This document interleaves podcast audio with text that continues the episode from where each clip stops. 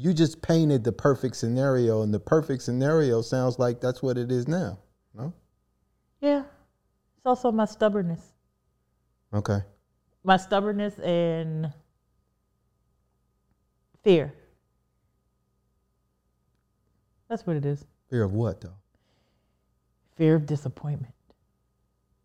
Disappointment, even if you know it's still around the corner, it's still disappointing when it hits that corner and comes around. Yeah. And, you know, then it becomes, oh, I knew this was going to happen. But, again, it might not. These kind of relationships that get disturbed when we don't take the time to know what it is to say, to know how to get close to the mic again, or to get something. Singing doesn't make it happen, or maybe. Welcome to another episode of Tune the Fork. I have with me dope photographer, dope vibe, dope spirit, just a really nice person who just lights up when I see you, no matter where we are. Vicky, aka Victoria, aka Sneakshot, aka I ran out of AKAs. Vicky Ford. aka Nikki from around the way. Thank you for joining. Thank you for having me. It's we're trying to make it work and figure out some stuff, but we brought it home. How you feeling? Feeling good. Feeling good? Yeah. This is the first recording after coming back from Ethiopia, so I still got a little bit of jet lag. I feel like I'm out of my rhythm of recording on a consistent basis, and so. You needed the break. I did, but, you know, this shit don't always necessarily feel like riding a bike, so. Yeah, getting back on is different. That's everybody after they came back from the holidays. Is that what it is? Nobody remembered how to do anything. Okay. You thought you did. You forgot how to, have you forgotten how to? Maybe. It's been a while. Shoot pictures? Well, I mean, you don't forget that. See, exactly. That's my point. You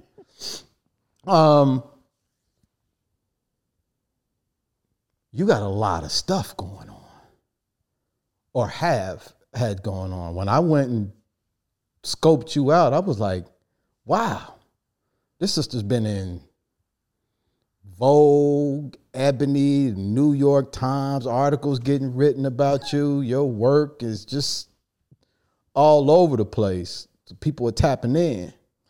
Yeah, they were. And it was fun. Like, it was happening and I didn't really realize it was happening. And I was just like, oh, wait, people know who I am? Oh, they're watching? And then it became, oh, they're watching. So one of the things that I liked about, what I like to do, if possible, is kind of turn the lens around on you. Mm-hmm. I think you're in a lot of places, uncomfortable, trying to get this picture, trying to get this image, trying to capture this moment, being out in these various places. And so I'm really interested in understanding how you get to those points to capture that image and, you know, what your journey has been that's led you, you know, sort of to this point to want to capture, you know, live music photography. Mm. What would you say you are, like from a title standpoint? I know there's a difference between live and still. I would say I am a music photographer. Okay. Yeah, that's what I am a music photographer. I can photograph other things, but my heart and my passion is in music. And when did you get a love for music? I would probably say since I was 3, Okay. If that, you know, like 3-year-olds know what's going on. But my mother, she was big into music. Like, she loved music. She didn't sing, she didn't play anything, but she was a music fanatic. And so at 3, she would take me to record stores with her, like on Saturday mornings or afternoons. Mm-hmm. And she would let me just pick what I wanted. I mean, now, granted, I'm 3. I don't know what I'm picking. Right. But the first record that I remember, because I still have it, was a soundtrack for a movie, The Fish That Saved Pittsburgh. Oh, yeah. Banger. That was the first record that I chose at 3. Are you serious? Yeah, because I liked the cover. Okay. And then she took me to the movie, and I developed a weird liking, a weird crush on Stockard Channing, which later led me to liking Greece, but that's a whole nother story. Isn't Lawrence Fishburne in that joint? He might be. I need to see the movie now as an adult. The soundtrack is banging though. I've played a couple of the joints on there out. It's nice. So that was the first thing I chose. Okay. So, and then, you know, she would always listen to the Jacksons and Minnie Riperton, and then still, as I got older, still going to the record stores. But then finally, she took me to my first concert. Okay. And that's when the magic set in. And that was, my first concert was the Jacksons Victory Tour at RFK Stadium. Y'all had money. She made it happen. I got you. We might have been in the nosebleed. No, we were on the, if I remember correctly, we were on the field. And I could see. So I was like, she must have pulled off something. Yeah. And then right after that, I went to go see New Edition. Okay. So those were like, Michael was my first, but New Edition was the second. So being in that moment and seeing all the lights, hearing all the sounds, the crowd, the performer, I always wanted to keep that moment. Mm. I wanted to hold on to it. I wanted to capture it. I never wanted to let it go. So as a youth, my mom had Polaroids around the house. Okay. And you know, you don't get that many exposures with Polaroids. Right. So I would use all her Polaroid pictures just to take random pictures of things around the house. And she's like, okay. And then later on, other cameras, what is it, 110, the disc, all those other things. I started to go, oh, I like this. So that's where my love for cameras came in. But I still had my love for music, but I didn't mesh the two together. Not just yet. What do you shoot with today? I have a Nikon Z6 II, which is a mirrorless camera, and a Nikon D750. Now, there are different camps with all of that kind of shit, right? Yeah. No? I just feel it's a preference. Okay.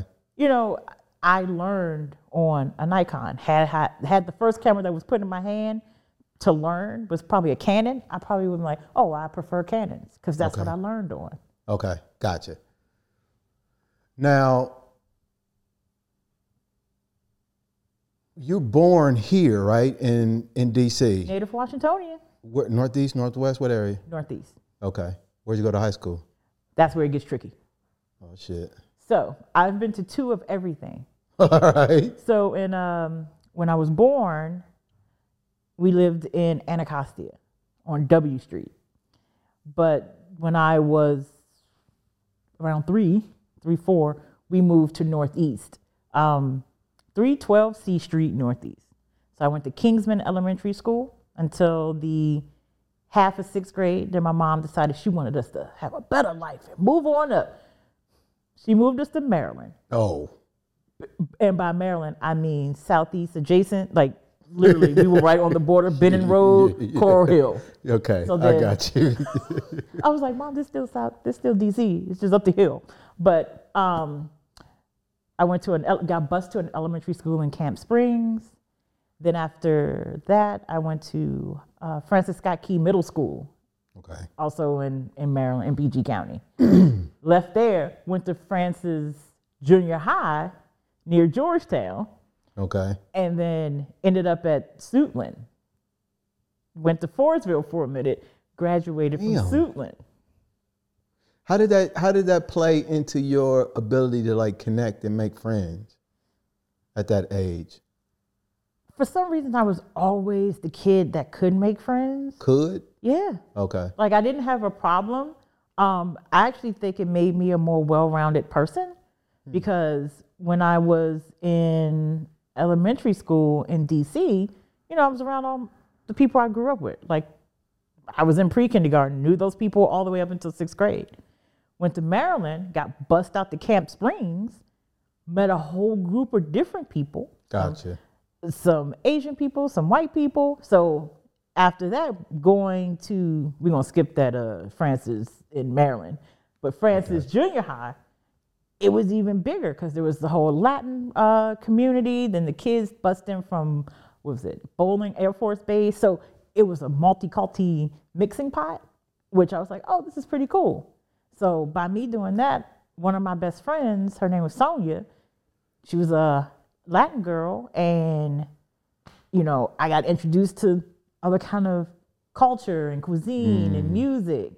So I think me doing two of everything sounds strange, but it actually made me a better person. Now, do you have siblings? I do. I have a younger brother, younger sister. Okay. What's the age range? Oh, Lord.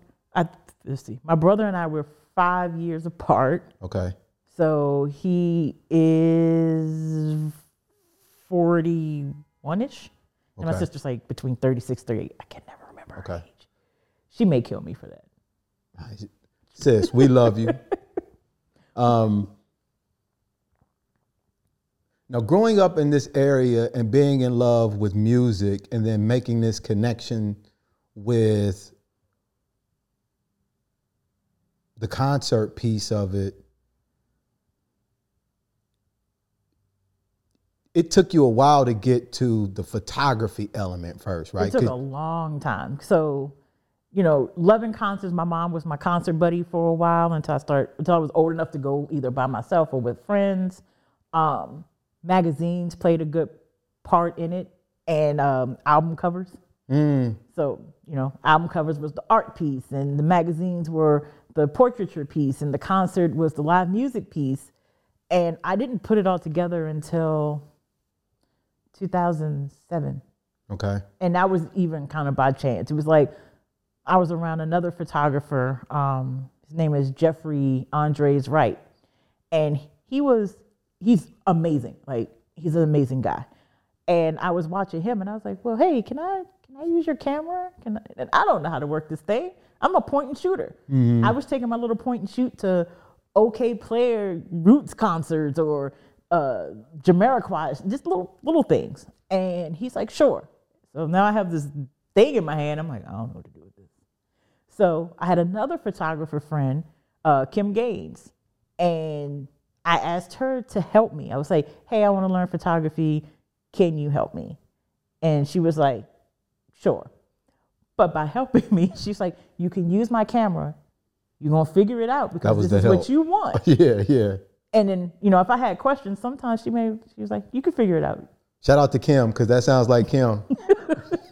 So being that her camera that she had was a Nikon D90, that's why I got into the Nikons, because that's what I learned on. Gotcha.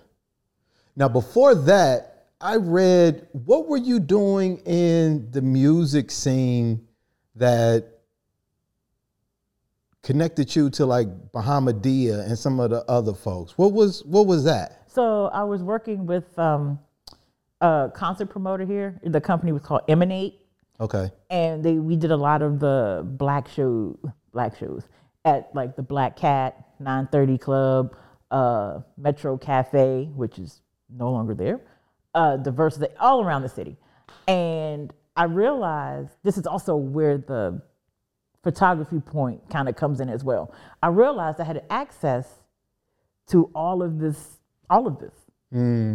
So, you know, and this was during the time where, I hate this term, but neo soul was hot, and Black Lily and The Roots and Bilal and Jaguar, all those people were kind of up and coming, except for The Roots, but you know, that whole scene was up and coming. Yeah.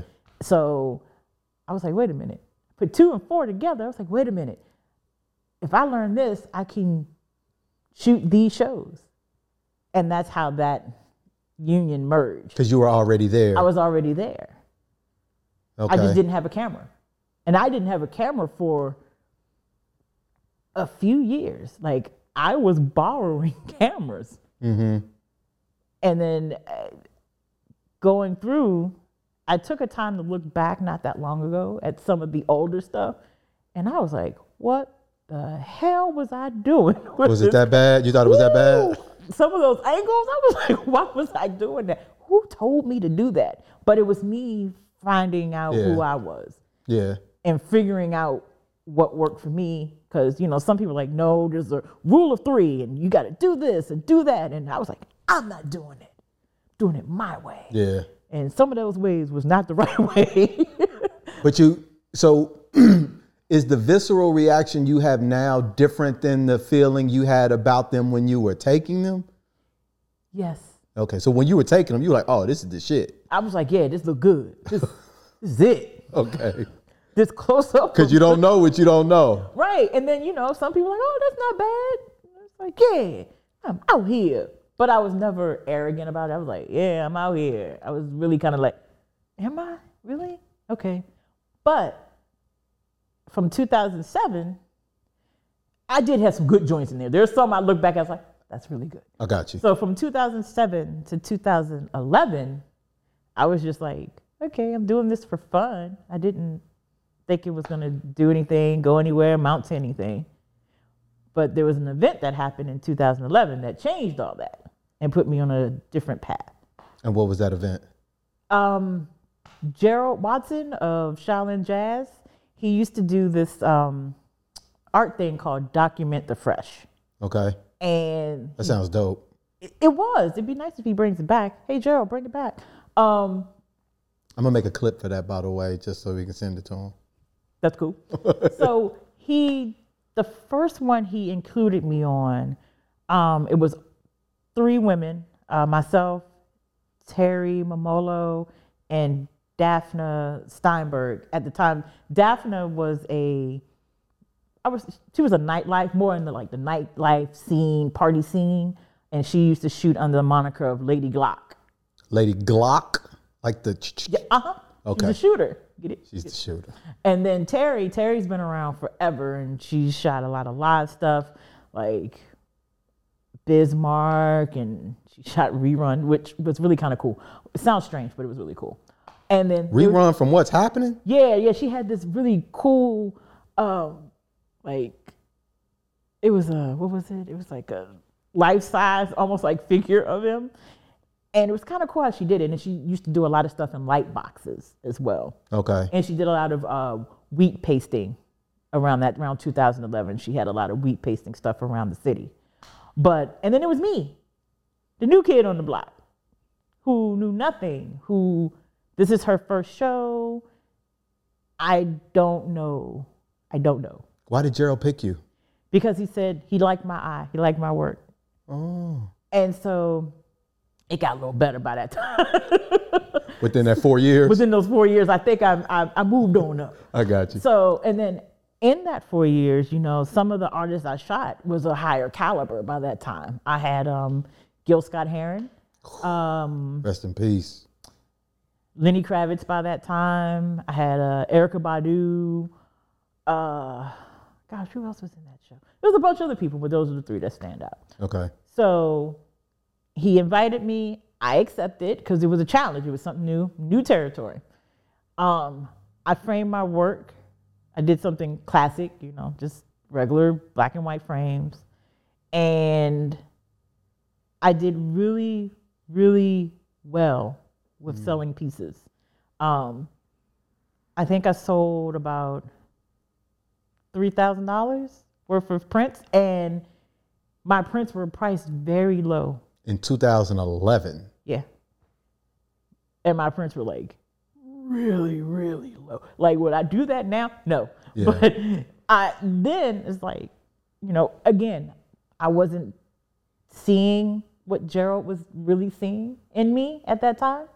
So I had one of the OG photographers that came out, Augie Ogborn.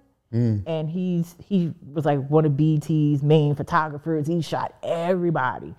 And he came over to me and he was like, young lady, keep doing what you're doing. I love how you have this setup. It's very clean, very classic. And I was like, oh, okay, well, thank you, sir.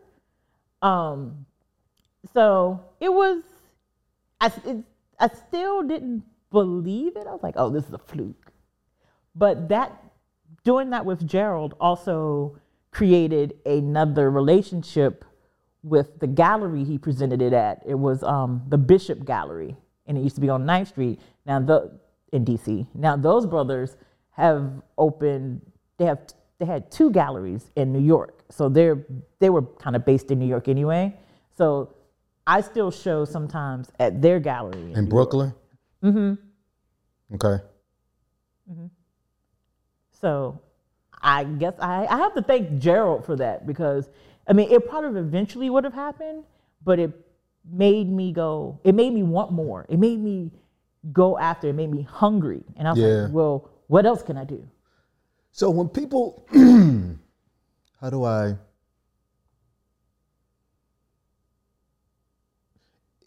it's interesting, fascinating, and beautiful to be at a juncture in your life, especially from like a creative standpoint, where somebody is seeing something in you that you don't necessarily see. Mm-hmm. And like that gaze, I was, when I had Tall Black Guy here, he and I were kind of talking about this, because he was that person for me, and I didn't understand it at the time when he was saying this stuff, and I would, like you, I'd be like, really? And there would just be all these kind of like wonderment, like you see this thing in me that I didn't even know was there. Like it's a glimpse of it, but to hear people's story and mention like that moment, it's a powerful point in time for somebody to just be able to look across to another human being and see something in that, plant a seed in a way that is enough for them to like at least get to the next piece and get to the next piece, so they start discovering and uncovering more about this art, this craft, this thing of theirs. And sometimes people don't even really know that they're doing it when they're doing it, because it's just like shit that they're just throwing out. But for that person, in hindsight, it's everything. Yeah. Yeah. And Gerald, he still does it. Like, you know, he'll hit me up here every once in a while and be like, yeah, your work is progressing. You're doing better. Yeah, I see the growth in your work. So I talk to producers about them finding their voice in their music, them finding their sound, their signature, you know, like this. Like when you know a Pharrell beat, I know you're an NERD fan. I know you're a Tyler fan. So like there's a the four count and the Pharrell beat. Is there that in photography? There's a rhythm. For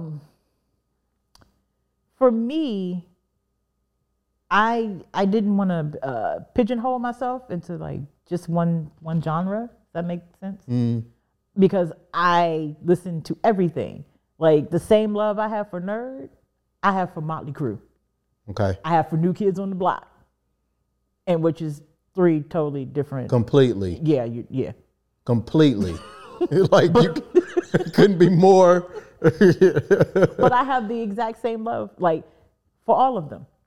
For me,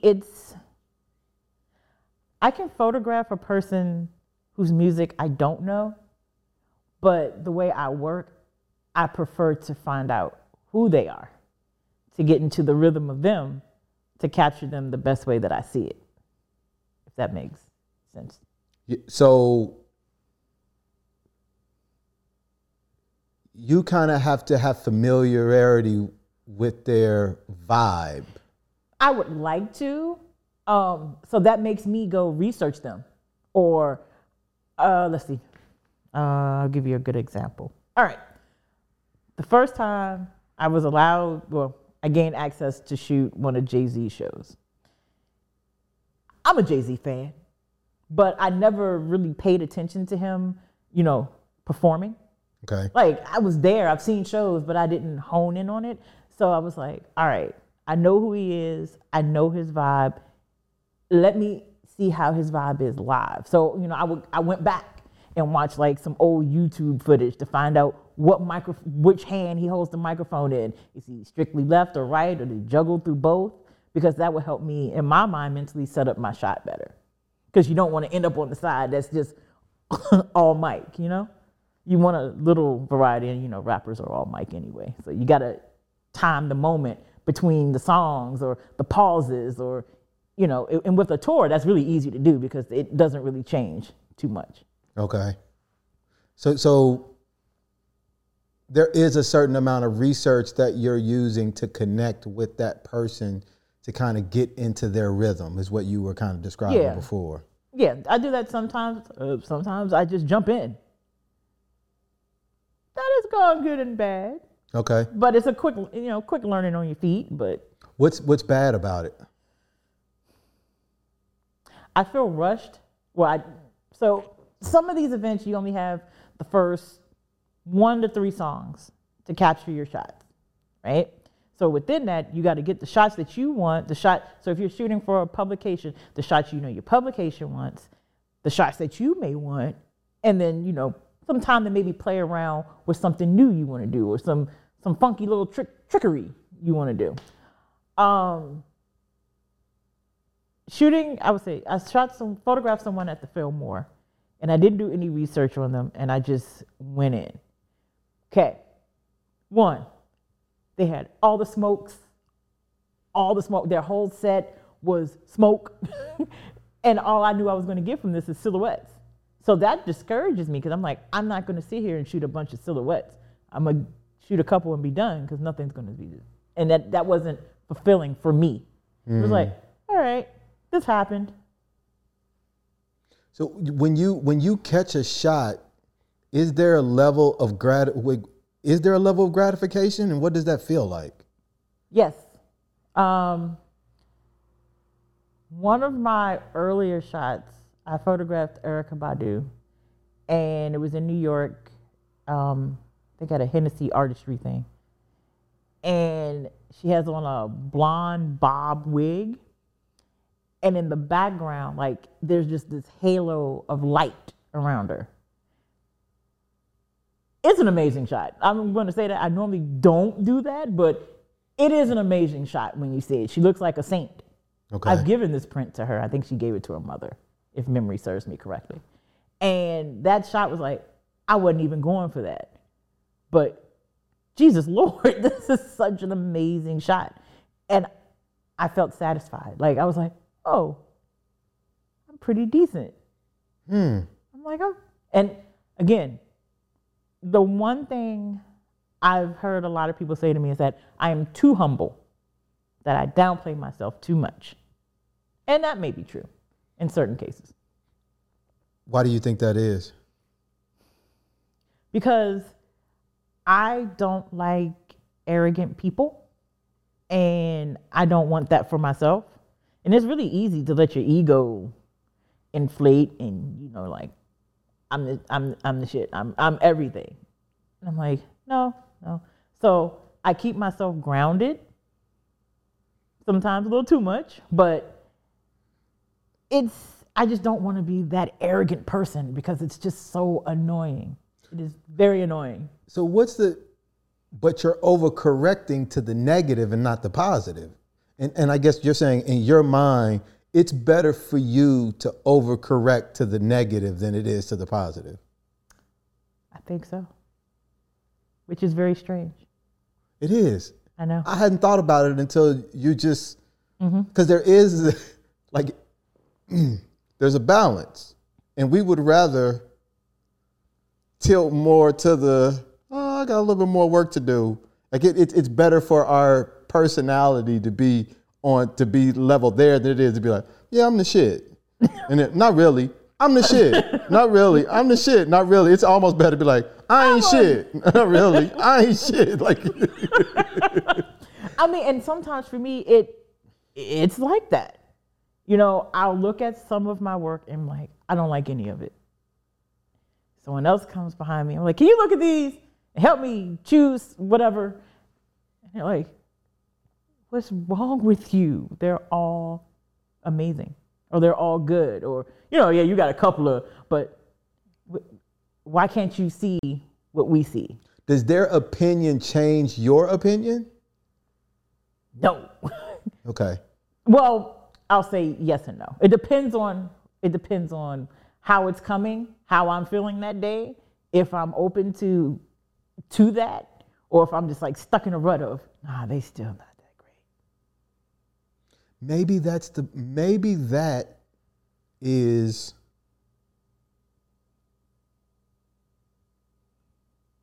the end result of the overcorrecting to the negative. Probably so.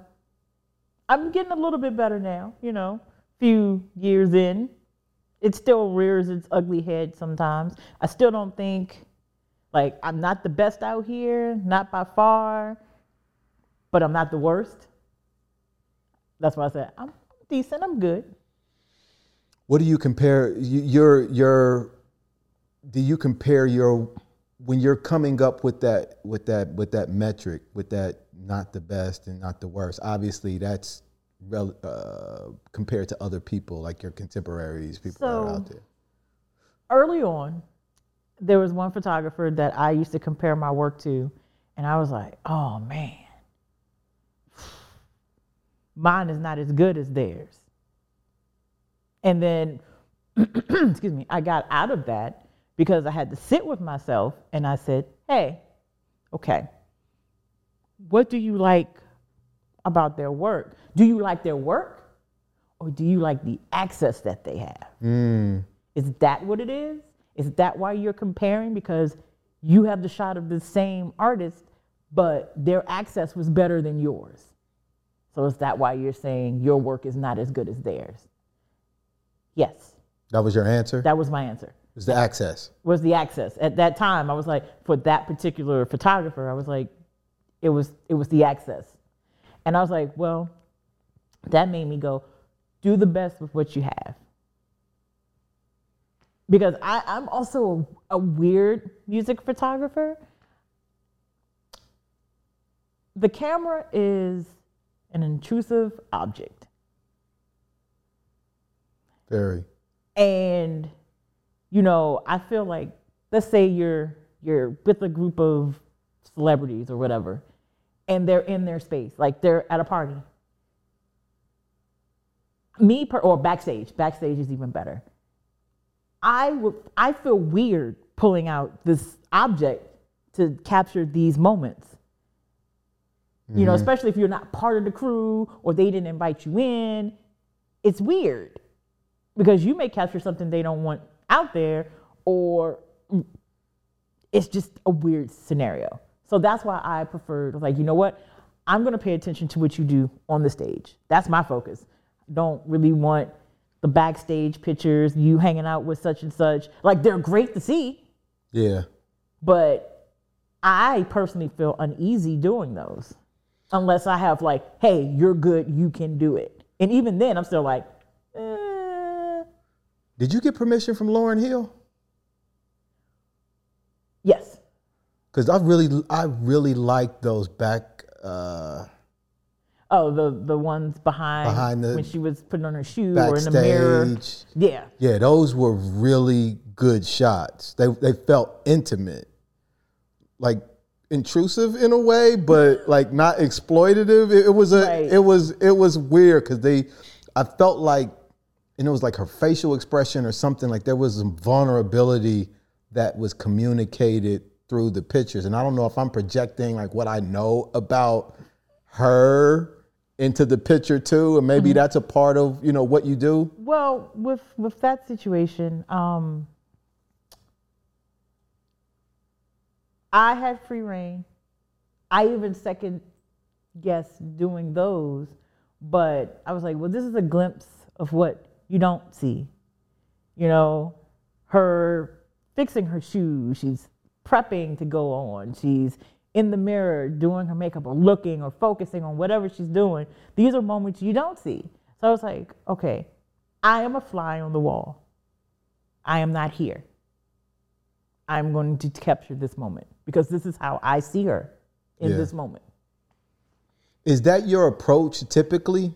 Because I know you said you some shots, I guess it depends on what your objective is at that moment, right? Mm-hmm. So if a publication has you at a spot, you're trying to look at it from a lens of what they're looking for, what they came to ask, what they asked you to capture. Yeah, or what the technical or typical magazine or action shot or performance shot.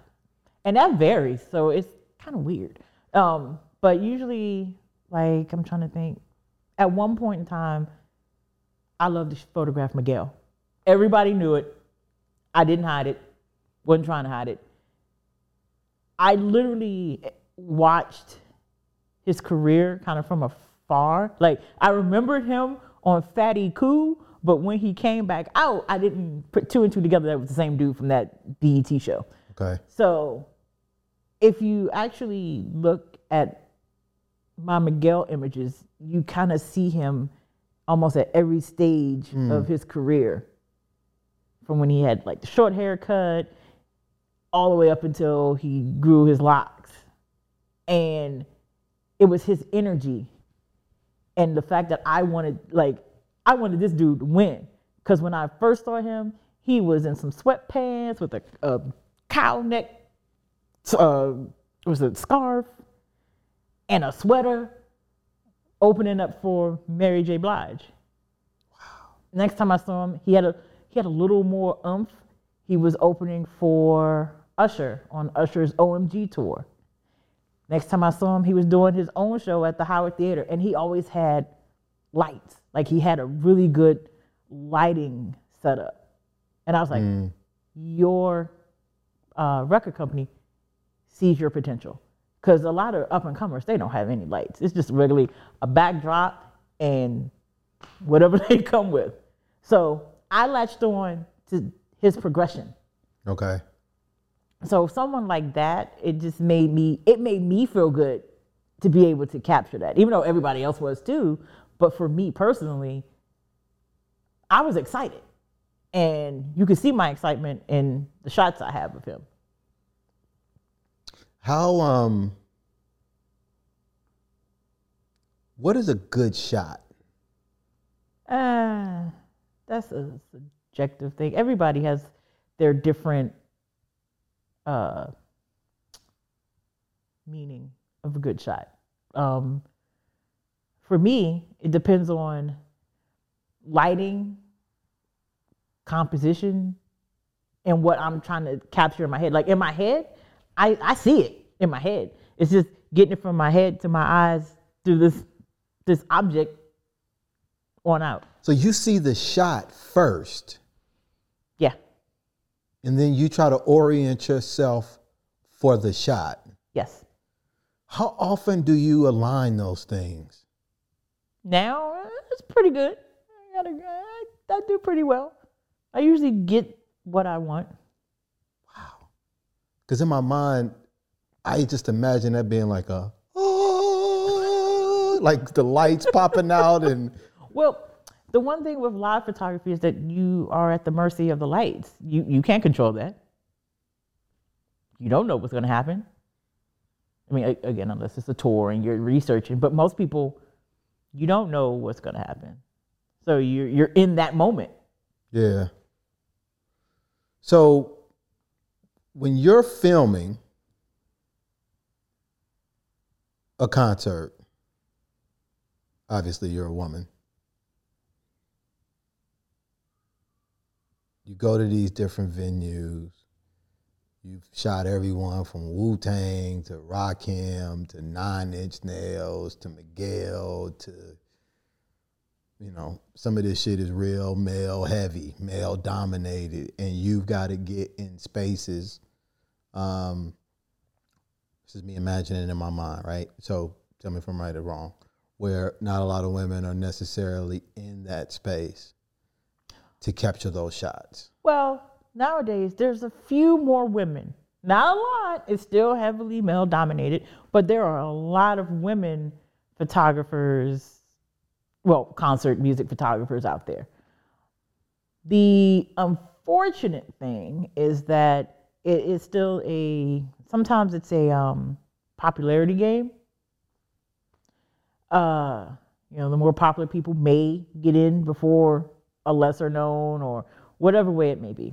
There's still a lot of dudes. A lot of women still have to go through mansplaining. We get mansplained a lot. Or like I've had a guy literally as I'm setting up my shot, walks right in front of me. A male photographer? Yeah. I've had guys like, oh, move out the way. Let a real professional come and do this. It's like, what makes you? Is your cameras bigger? That don't mean anything. Your photo may look like crap. Now, are these more known people, or this guy just walking around swinging dick because he's just a dude? No. Sometimes earlier on, it was like older white guys that've been in the business, like at festivals and stuff that. They're shooting for Getty or they're shooting for whatever Wire or bigger publication. And they're just like, oh, you got this little thing. Why are you here? Oh, you need to move out the way. Is that intimidating? For me, it's frustrating. I have anger issues. Okay.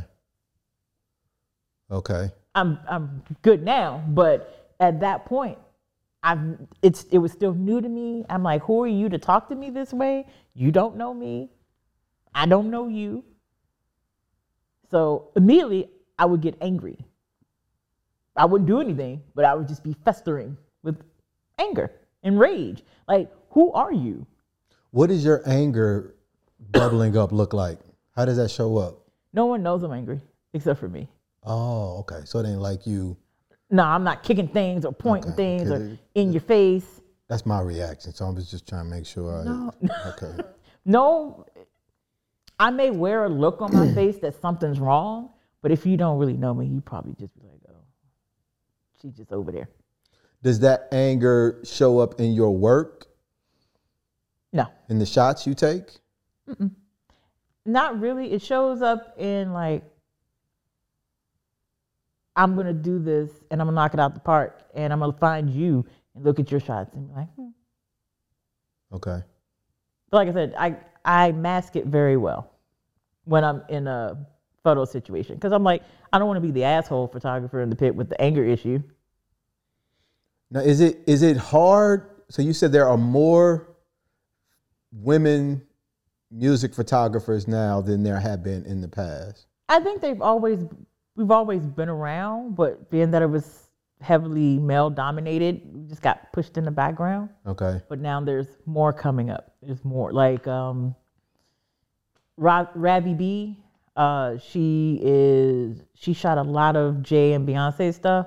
Now she's doing, and Adele. I think she did Adele's album cover and some other things. There's some local girls here, Made in China. Jada Imani M. Like there's like a whole new flow, and then there's a whole collective Black women photographers, and all of them aren't music, but a good portion of them are. How supportive are the women in this space? We're really pretty supportive. Okay. I mean, I can't speak for everyone. I mean. The two that I named, Jada and China. The one who are here? Are here. I remember seeing them early on, and I love their work. And if I saw them or could help them in any kind of way, I would, even if it's no more than like words of encouragement or, commenting on their photos, because they are both amazing. What's the hardest part about being a woman or, I don't know, pick what you want by the answer. So let me take out the gender shit. What's the hardest part about your job from a Vicky Ford perspective? Being able to pivot when your credentials aren't right, or you gotta work a little harder, or you gotta actually show who you are. I haven't had to do that in a while. Like, my work, I kind of want my work to speak for me. Like, hey, you may not know me as a person, but you've seen my work. So getting hired on that, and that's pretty much the hard part for me now. I've taken a major step back after COVID, because before COVID, I was hustling. I was out there. Okay. I took a few years back, I call it my nomad year. I became a full-fledged artist.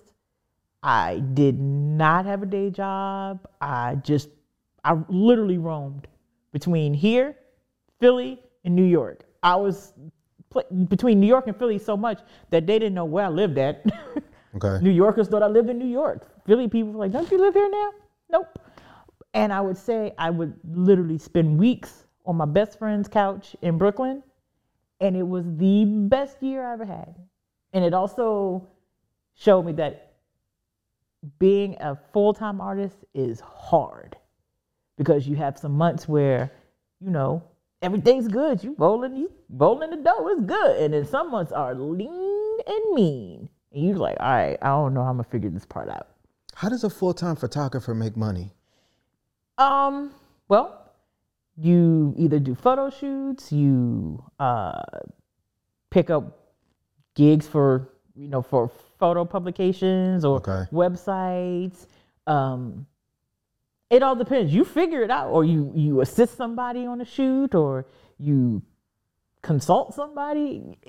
You have to get creative. So it's not like you take a shot and then go to, like,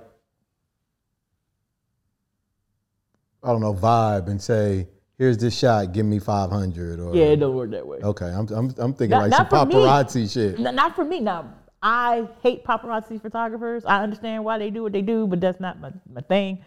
I think only person that can probably do that besides Ravi is probably Greg Noir. Greg Noir did, I don't know if you saw Kendrick's latest photos, Kendrick Lamar. Oh, the black and white ones?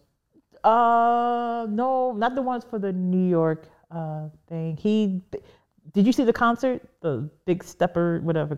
No, I didn't. So he did a lot of those concert stuff. He's a concert photographer, and Greg is in demand, and he's great. He's based out of Texas, and a really nice guy. I've met him on a few times.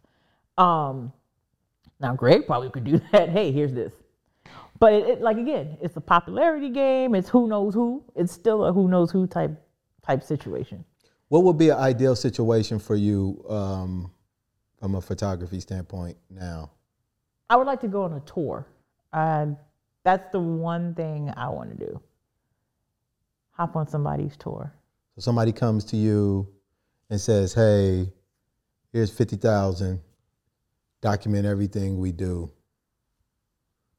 for the next 6 months. I'm out. Okay. I'm gone. Okay. I'll be gone for 6 months. I mean, I know it's a lot of work, and it's also a challenge because literally you're never off. You know, you're going where they're going. They going out. You want to go home? Nope. They going to the club. You got to go with them. Yeah. Because you're documenting everything. So I think it's just about, I want to see how I would do that and balance the turnaround.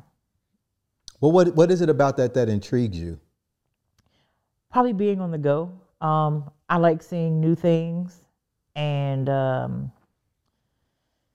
it's more so a challenge. I think I need a challenge right now. Are you bored? I'm not going to say bored. I'm restructuring, because again, so we're going to go back a little bit. Before COVID hit, I was everywhere, shooting almost everything. Also on the verge of a burnout. But I was like, nah, it's not a burnout, I'm fine. It was a burnout. So when COVID hit and I couldn't shoot because everything was gone, I was afraid, but then I was relieved because it was the break that I knew I wasn't going to take. So COVID literally forced me to sit, reflect, stop, breathe. Then I got anxious. I was like, okay, well, for me, I also have a day gig, and my day gig is in music. that shut down. So here I am. Literally. Just here.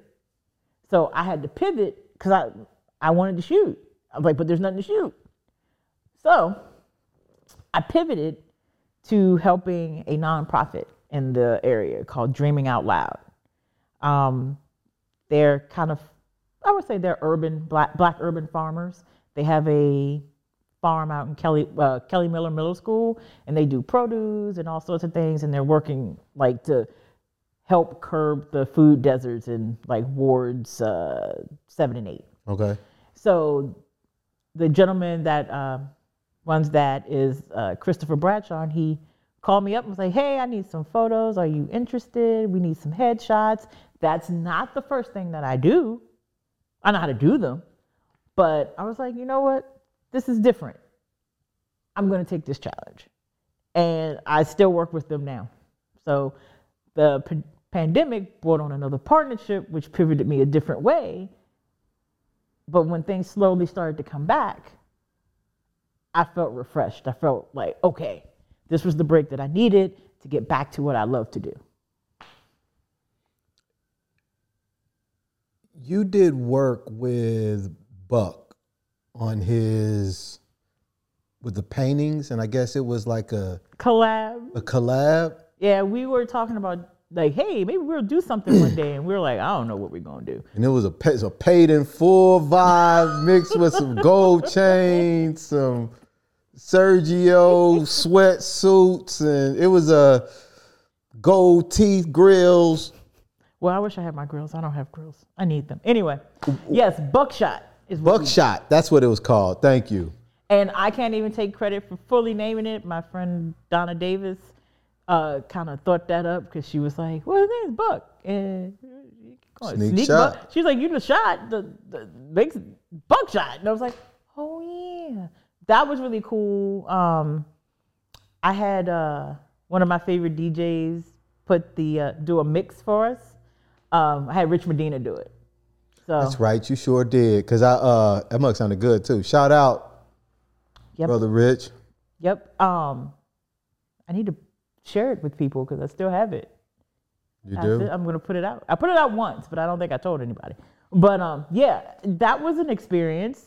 Because I wasn't quite sure how Buck was going to spin it. I knew it was going to be dope. So I was like, I have a full body of work. What am I going to give him? So I had some prints that I had at my house that were just kind of, I'm like, I'm never going to do anything with them. Let's see if he sees something in them. Mm-hmm. So I took them over. He chose the ones that he wanted. And I sent him a few like photos of a couple of other ones, and he knocked it out the park. Was that your way of like stretching a little bit or trying some different things? Yeah, it's something I want to do. Like I want to do it again with a different artist and see how that works, because it's here. It's just basically paint or offer. Add a layer of physical whatever to your. It was another dimension. Yeah, there you go. Yeah, it was another dimension. Yeah, there you go. Because, and I think for Buck, like some of the things he didn't know who the artists were. There was one I gave him of who was it? Dave Navarro from Jane's Addiction and Red Hot Chili Peppers, and he had no idea who this dude was, but he went back and found his story about how his mother was killed when he was younger. And so Buck went from that and pulled out something like dope and crazy. Yeah, yeah. And he named it Morning Sun. So It was kind of cool how he did that. Like he totally flipped this De La print that I did not like. It was a photo De La Soul that I took. I was like, I don't like this photo. I don't like how it came out. I'm just not feeling it. He loved it, saw something, made it even hotter. And I was like, well, how did you? And I was like, I don't want to go on Buck's mind. I will get lost. and shout out to Adrian. Adrian Ferguson. Art of Noise. For my goal is to get the brother on here one of these days. He's coming on. Oh, Oh, okay. I mean, we've talked about it, but we gotta. I gotta nail some things down. Figure it down. Yeah. The crazy thing is when I had my solo show. I think was that my first solo show at Art of Noise. I think it was. Yeah. In 2000, in March. Yeah, of 2020. So that was an interesting time because that was a hard opening for me. I was hired to shoot photograph Lauryn Hill when she was doing Black Girls Rock. So literally, I'm like, this is my opening. I gotta go. Yeah. But the other part was it almost didn't happen because that morning I found out that Sam the Man Burns passed away, and I literally spoke to him pretty much the night before, and he was supposed to come because he's always been supportive of me and my vision. Mm-hmm. And so, you know, they asked me if I wanted to postpone the opening. I was like, no, because that's not what he would want. Yeah. So moving forward, went there, did the opening. It was pretty cool. Had to leave my opening to go photograph Lauryn. And then 5 days later, I had COVID. And that's early in COVID. Yeah, I had the OG. You had the OG colorway of COVID. Yeah. Were you out? Not as bad as everybody else was. Like I had all the symptoms except for the heavy chest pain, but everything else. And that was a weird saga. It lasted 3 weeks, I think. And then I had to go to one of those. The health department sent me to one of those like quarantine hotels. Mm-hmm. Wasn't expecting that. Where the hell was that at? New York Avenue, right there. Oh, down the... Yeah, by the other way. Oh, the other way, the Ivy City Hotel. You know that sketchy... Oh, where the unhoused people be at? Okay. So they took it over for about 6 months, a year, or something like that, and had people there if they had other people, like, you know, in the house or whatever. My lady works in the homeless services, and she says I'm not supposed to say homeless. I'm supposed to say unhoused. Unhoused. Transitional, maybe? Yeah. So, anything except homeless. You can say them niggas ain't got no place to live. But I'm just kidding. I'm sorry. God bless the unhoused. It was a bad joke at y'all expense. But I apologize. Okay. That was a big loss for you with Sam, and shout out to him. I only got to see that brother DJ one time at Tropicalia. It was him, Jamil, and Underdog, and I remember leaving there and calling Kelly. A friend of mine, DJ Cleveland Brown. It was like 2:00 in the morning. I was like, I don't want to DJ hip hop no more. I was like, all this shit is just dumb. It's stupid. It's just too small. It's like I had never seen. I remember because he went on. He went on after Jamil, and I've got the song that he played. It was a. It was a, I'll play it for you. I can't remember. It was a Prince. Was it Sexy Dancer? No, and it had like I'll play it for you. But he got on and he became one with the music. It was the first time I had ever seen that, and it changed my life. I'd never seen him DJ after. I'd never seen him DJ before. And it was the way like Jamil set up and the energy that he was using from, it was, you know how this shit is, man. It's hard to explain, but I was moved, and my musical life shifted, and even how I saw me DJing and what my purpose is and how I can connect to music and how I can help other people connect to music and how I can be an instrument for that. It completely changed it by watching him. But that was a big loss in 2020. And as you're talking about it, and thinking about like your art, your photography, you had lost your mom like a couple of years prior to that. Yeah, I lost my mom. It's going to be about 4 years, I think, this year. So I lost my mom February 5th, and which is 10 days before my birthday. But the reason why I have this goofy smile is that my mom was my music buddy, right? Yeah. And this goes back to New Edition. So my mom had her favorite New Edition member. She liked Bobby Brown. Bobby Brown was her guy. She was like, Bobby gonna do big things. And I'm like, no, okay, I like Mike. Bobby exists. But Bobby's birthday is on February 5th. And I was like, really? So I lost my mom before COVID. It was 2019? I kind of blocked the date out a little bit, especially when it comes closer. And Sam was the first person I told, because my mom was at home. So my mom had cancer, and she eventually moved in with me, her and my stepfather. And she wasn't doing well. We did hospice at home. And so she passed away around maybe 3 a.m. or something like that. Cause I was up, I remember I was up.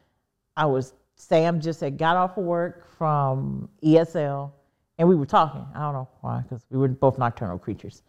And my stepdad yelled my name, and I told Sam I'll call him back, because I didn't know what it was. When I figured out what it was, and when we figured it out, Sam was the first person that I called. Mm. So, and then to lose him shortly thereafter, like, that was a lot. And you're doing, and that's kind of like happening the same time around like COVID, when shit's locked down. It's not like you can. I'm just happy both of them weren't here for it. Okay. I think it would have been tougher on him, because he was a DJ. Yeah.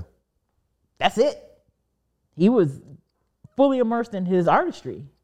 Like, he would have found a happy pivot, but it would have took a minute, because, I mean, the other thing people forget about Sam is that he was an older gentleman. Yeah. Still young. Didn't look anywhere near his 60-something age, but, you know, sometimes it's harder for older people to pivot into something else. Did your, what'd your mom think about, like, your photography and stuff like that? She didn't say anything much, but occasionally she would say that she was proud of me, just randomly. It was very random, and I'm like, huh? Okay. But after she passed, I found out she kind of kept a little weird stash of photos that I did, or people I was with, that she printed out and had in a box. Wow. So I found this out literally last year, when I was moving from where I live to where I live now. What did that feel like? Well, it was weird, because where I lived in Anacostia for about 8 years. And when they moved in with me, I made this joke, probably wasn't the best joke. I was like, all right, you good? You here? I got two requests of you. My mom was a smoker. She smoked cigarettes since she was 11. And she was a tiny lady. Okay. Like, very tiny. Always been tiny. Even when she was pregnant with her children, she got no bigger than 124 pounds. So she was just a small frame woman. I said, no smoking, because you know you shouldn't do it anyway. And I was like, hey, don't die in my house. She did both of them. I was like, you ain't listen. You just... Parents don't listen. That ain't their job. Their job ain't to listen. Their job is to get us to listen. I was like, ugh. So I know. And then with that happening, I inherited my stepfather. Okay. Because the crazy thing is when we found out she had stage 4 cancer, like literally the day she was in the hospital, they were packing their house up to move in with me. She got really sick. We took her to the hospital. They found it. He had a stroke. So we have both of them in the hospital. So my siblings and I, we have to finish the rest of the apartment because they gotta go. Yeah. So we had to do it. And then even to this day, my stepdad still lives with me. He's disabled, but he lives with me. So that's another piece of the puzzle. So I knew it was really hard for him being in that apartment, as it was for me. But I had other things to kind of take my mind away from it, whereas he didn't. He literally was in the room. That was his room. She passed away in that room. So taking him out of that, I felt was a good thing. You know, moving to the new space. I'm like, this is a new space. I'm not going to make that joke again. Don't make that joke. I was like, here we are. This is where we are. So, with him, I worried about him from time to time because I don't think he's still grieving, and he's always going to grieve. Yeah. That's never going to leave. Plus, she's in the room with him.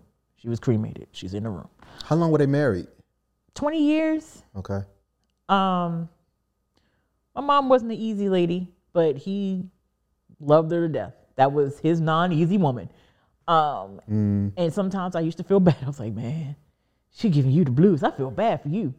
But now I understand. That's love. So, dealing with him, sometimes it's I try to make suggestions like, hey, maybe you should talk to someone. Oh, no, honey, I'm fine. And I'm like, no, you're not. So when you, is he like basically your dad for all intents and purposes, or with your dad? So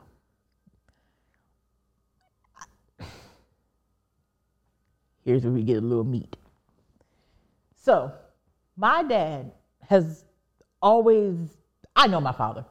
Let's start there. Okay. I know my father. I was a daddy's girl for a long period of time. But then when I turned 12, he just kind of vanished, became distant. I didn't have a relationship. Like, I felt like this is when I needed you, right here. Here. Like, great, you were here when I was little. I'm 12, I'm a girl, I am developed. I was skinny, but I had these things. So, hey, I need you, I kind of need you, and you're not around. Mm.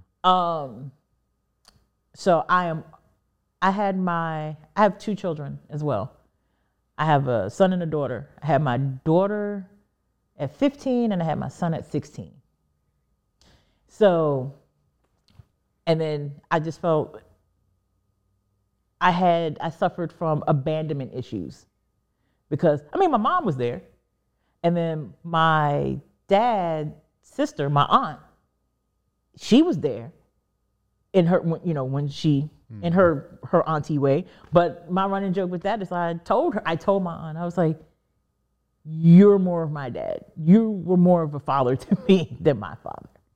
Now, my father that relationship, it was very, I'm not going to say difficult, it was a little difficult-ish because I was the one always trying to reach out to connect, to make it work. And it's tough. After a while, I was like, I can't do this by myself, you know? I can't.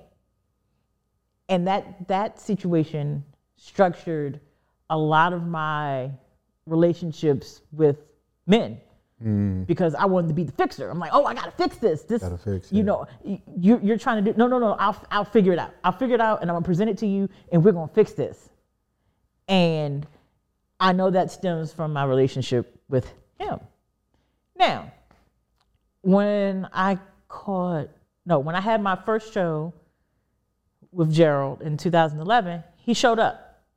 My aunt told him, he popped through, and that was the first time that he met my son. My son was 19 years old at that time. Wait a minute.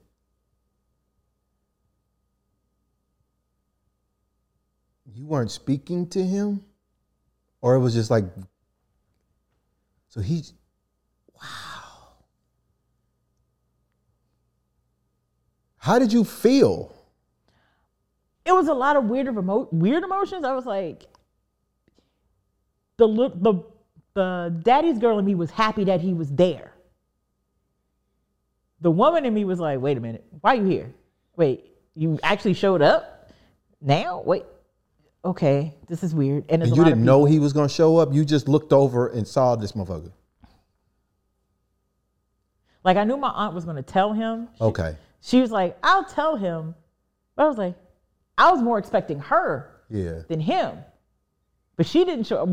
She showed up a couple of days later. But he showed up. But he literally did an in and out because his wife was in the car and she couldn't find parking. So he just popped in, popped out.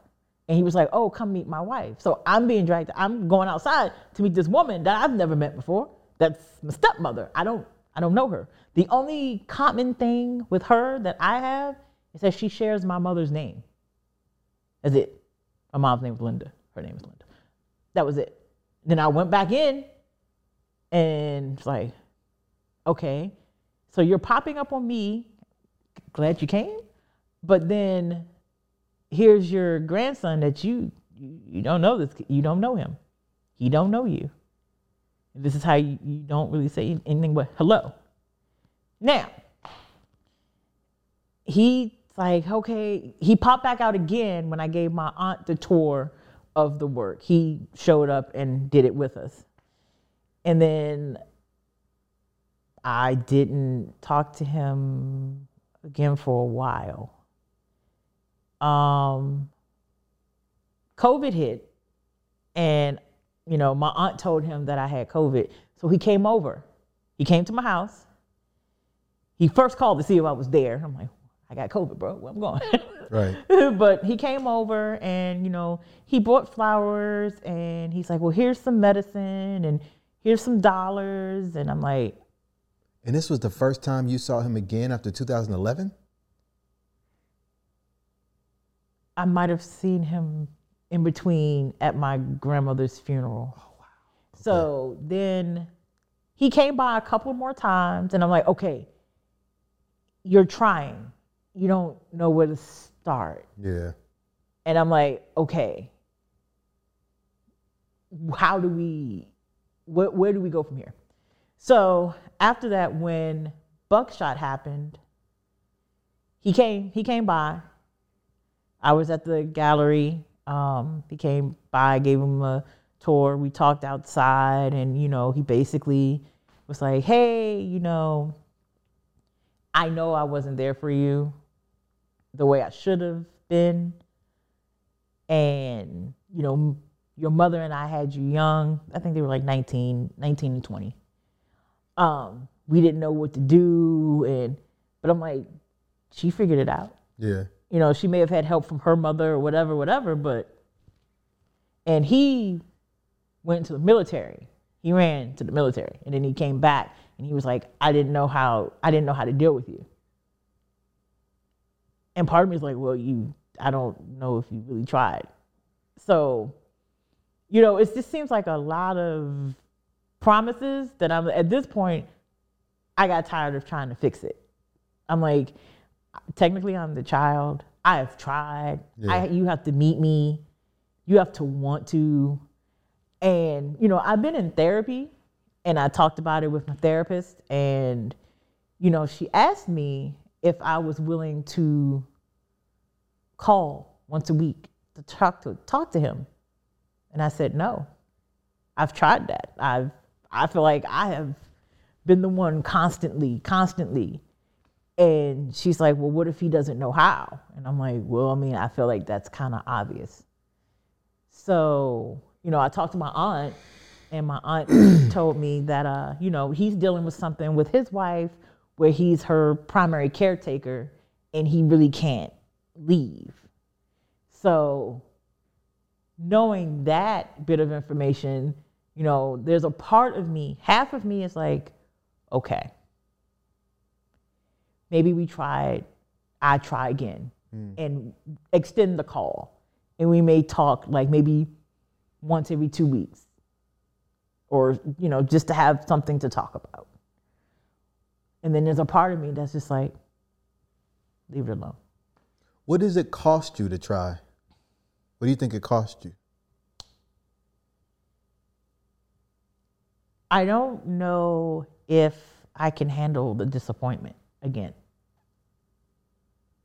So many times before, I leaned into the positive, but now the negative is like, look, how many more times you gonna do this and you're gonna get the same outcome? What if? But maybe that's the opportunity though, to adjust the expectation. Because it sounds like you already know who he is. It's just hard to accept that piece of it to a degree. I think for me, I know who he is, and my acceptance is the dismount. Just I'm for my sanity, I'm done. So when I asked you, what does it cost you, and your response was the disappointment. But if you know who he is, where's the disappointment in that? There's this little milliscopic inch of hope. Okay. That it will change. But there's also the point that I know I'm not allowing it to, or even seeing if it will. I'm still on the fence. Like, it's still a thought in my head. Mm-hmm. But it's been brushed back. Like New Year, I was like, I'm gonna think about it. I'm still thinking about it. It's just, I either have to get up off that pot and do it and stand firm in my decision, or try. And I'm a sucker. I mean, I'm still leaning towards trying, but I'm not ready to make the call yet. What does the perfect scenario look like? Like if you could paint a picture of the perfect outcome of that, what would that be? Just to know, for us to really know each other, or at a starting point to move forward. Because, I mean, honestly, we don't have a lot of time, and he's older. I think my dad is roughly maybe 66 or 67 right now, one of the two. I think he's 67. Yeah. We don't have a lot of time. So how's that different than what the reality is? Like you just painted the perfect scenario, and the perfect scenario sounds like that's what it is now, no? Yeah. It's also my stubbornness. Okay. My stubbornness and fear. That's what it is. Fear of what, though? Fear of disappointment. Disappointment, even if you know it's still around the corner, it's still disappointing when it hits that corner and comes around. Yeah. And, you know, then it becomes, oh, I knew this was going to happen. But, again, it might not. It reminds me of the situation I was in, like, with my mom. In that I had this idea of what I wanted it to be. And it was, and that was always, you know, kind of superimposed on what was really there. And when I was going to therapy, in one of the instances, they were asking me, you know, like, well, what, it's kind of like, would you call? And I would be like, fuck am I call for? I didn't been calling. I'm the kid. When can, like a lot of the stuff that you're saying, like, they're the parent. And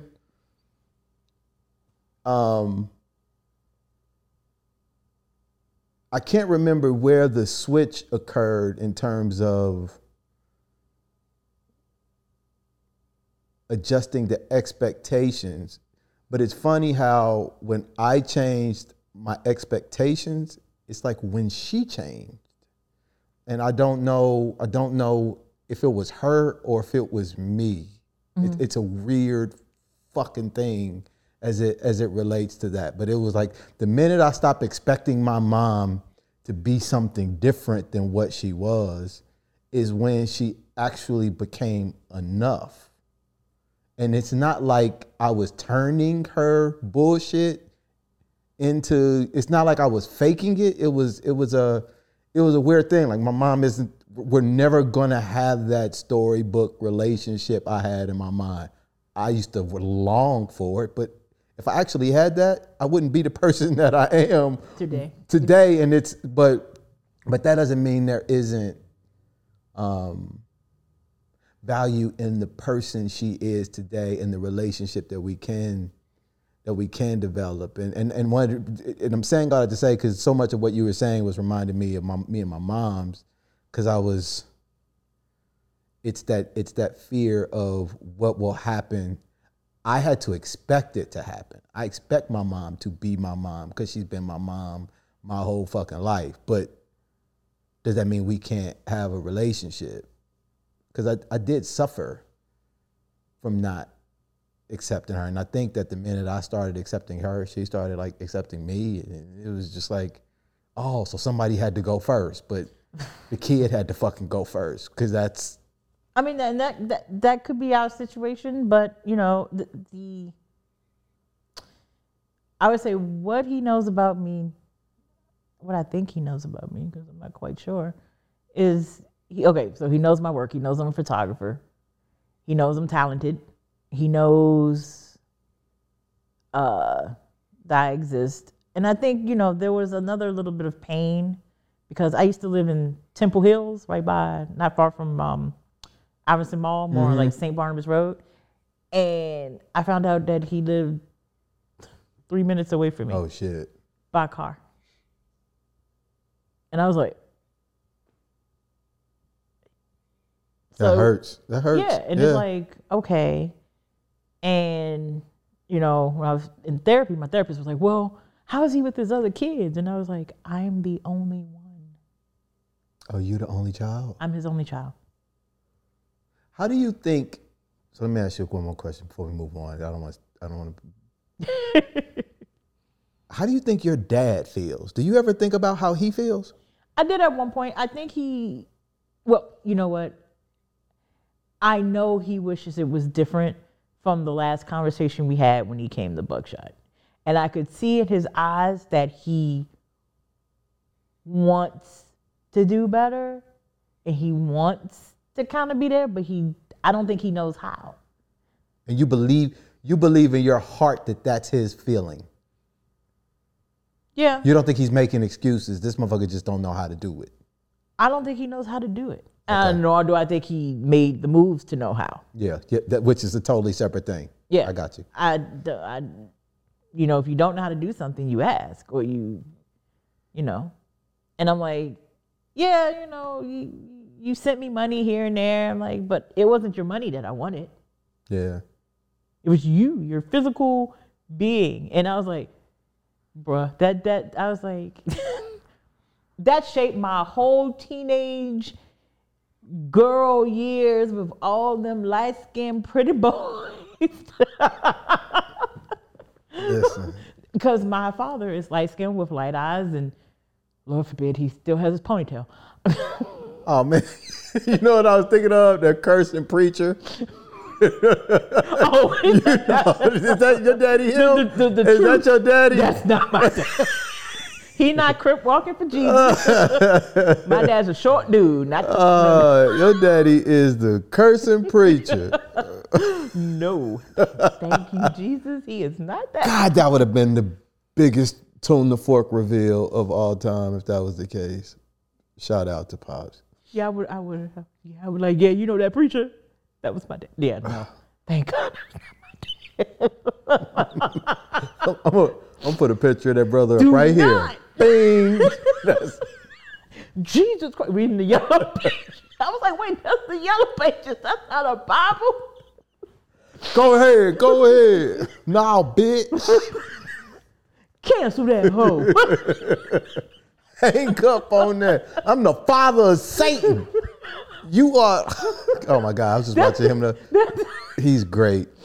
Oh, that was funny. Oh. Yeah, nope. That's not Mr. Beard. That's not him. But yeah. So I mean, it shaped me for who I am. Yeah. And the one thing I do value is that I figured it out. Mm-hmm. And I figured it out before therapy. So when I came to my therapist and I was telling her, and she was like, wait, so you already, I was like, yeah, I already know. This is what it is. This is how it is. So then she presented me with that question. Well, where do you go from here? Mm-hmm. And I am still in the I don't know. I know a lot of people who have parents who don't know how to move forward, who are in our age range. And a lot of them, most of them I would say are women, I think. And the ones that I can think of, most of the ones are women who are, as it relates to their father, not necessarily, I don't know if it's the dads. I'm trying to think about the people who I have in mind. And so, and a lot of them, and they have kids, younger kids, and in their mind, it's hard because they made that step because they reached out before. They like, fuck it, I just can't do it. Like it's gonna cost me too much. Like that if it don't go right, I just can't take that step. And I don't know how they get to that point to where they figure it out, but it's something about our parents' age range who don't know how, and in their mind, I feel like it's like a fuck it button that they hit to say, I'm not going to figure it out either. Yeah. Like I'm not going to, not only do I not know how, but I'm not going to try to figure it out. And then it's just people just standing, looking across from one another. Hey, and how you doing? You're an adult now, you're good, right? You fine? But, and technically we are, though. Yeah, but the interesting thing, because there's another curve to this. Oh, shit.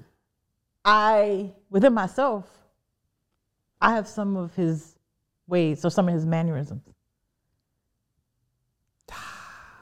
And I know this about myself because some of it has reared with my kids.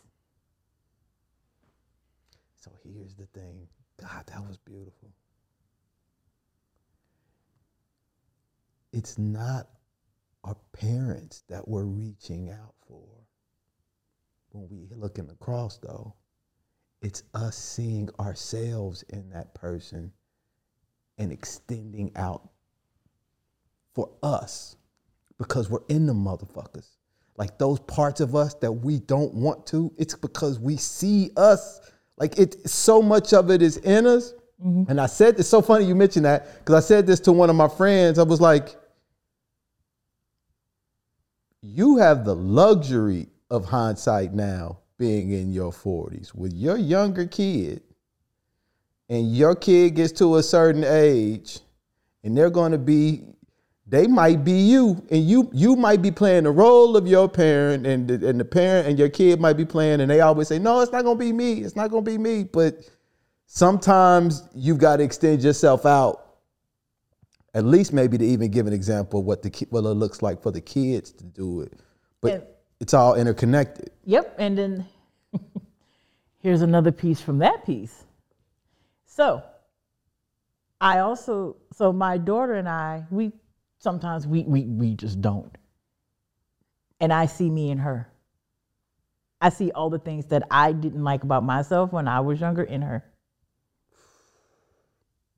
Like, she's awesome, she's amazing, she's beautiful, she's great, but there's a point I'm like, child, I can't deal with you. And then I remember telling my therapist, I was like, I'm gonna say this out loud, I can't deal with me. I was like, this is me. Yeah. So there's a lot of reflecting and mirroring, and honestly, I'm probably gonna call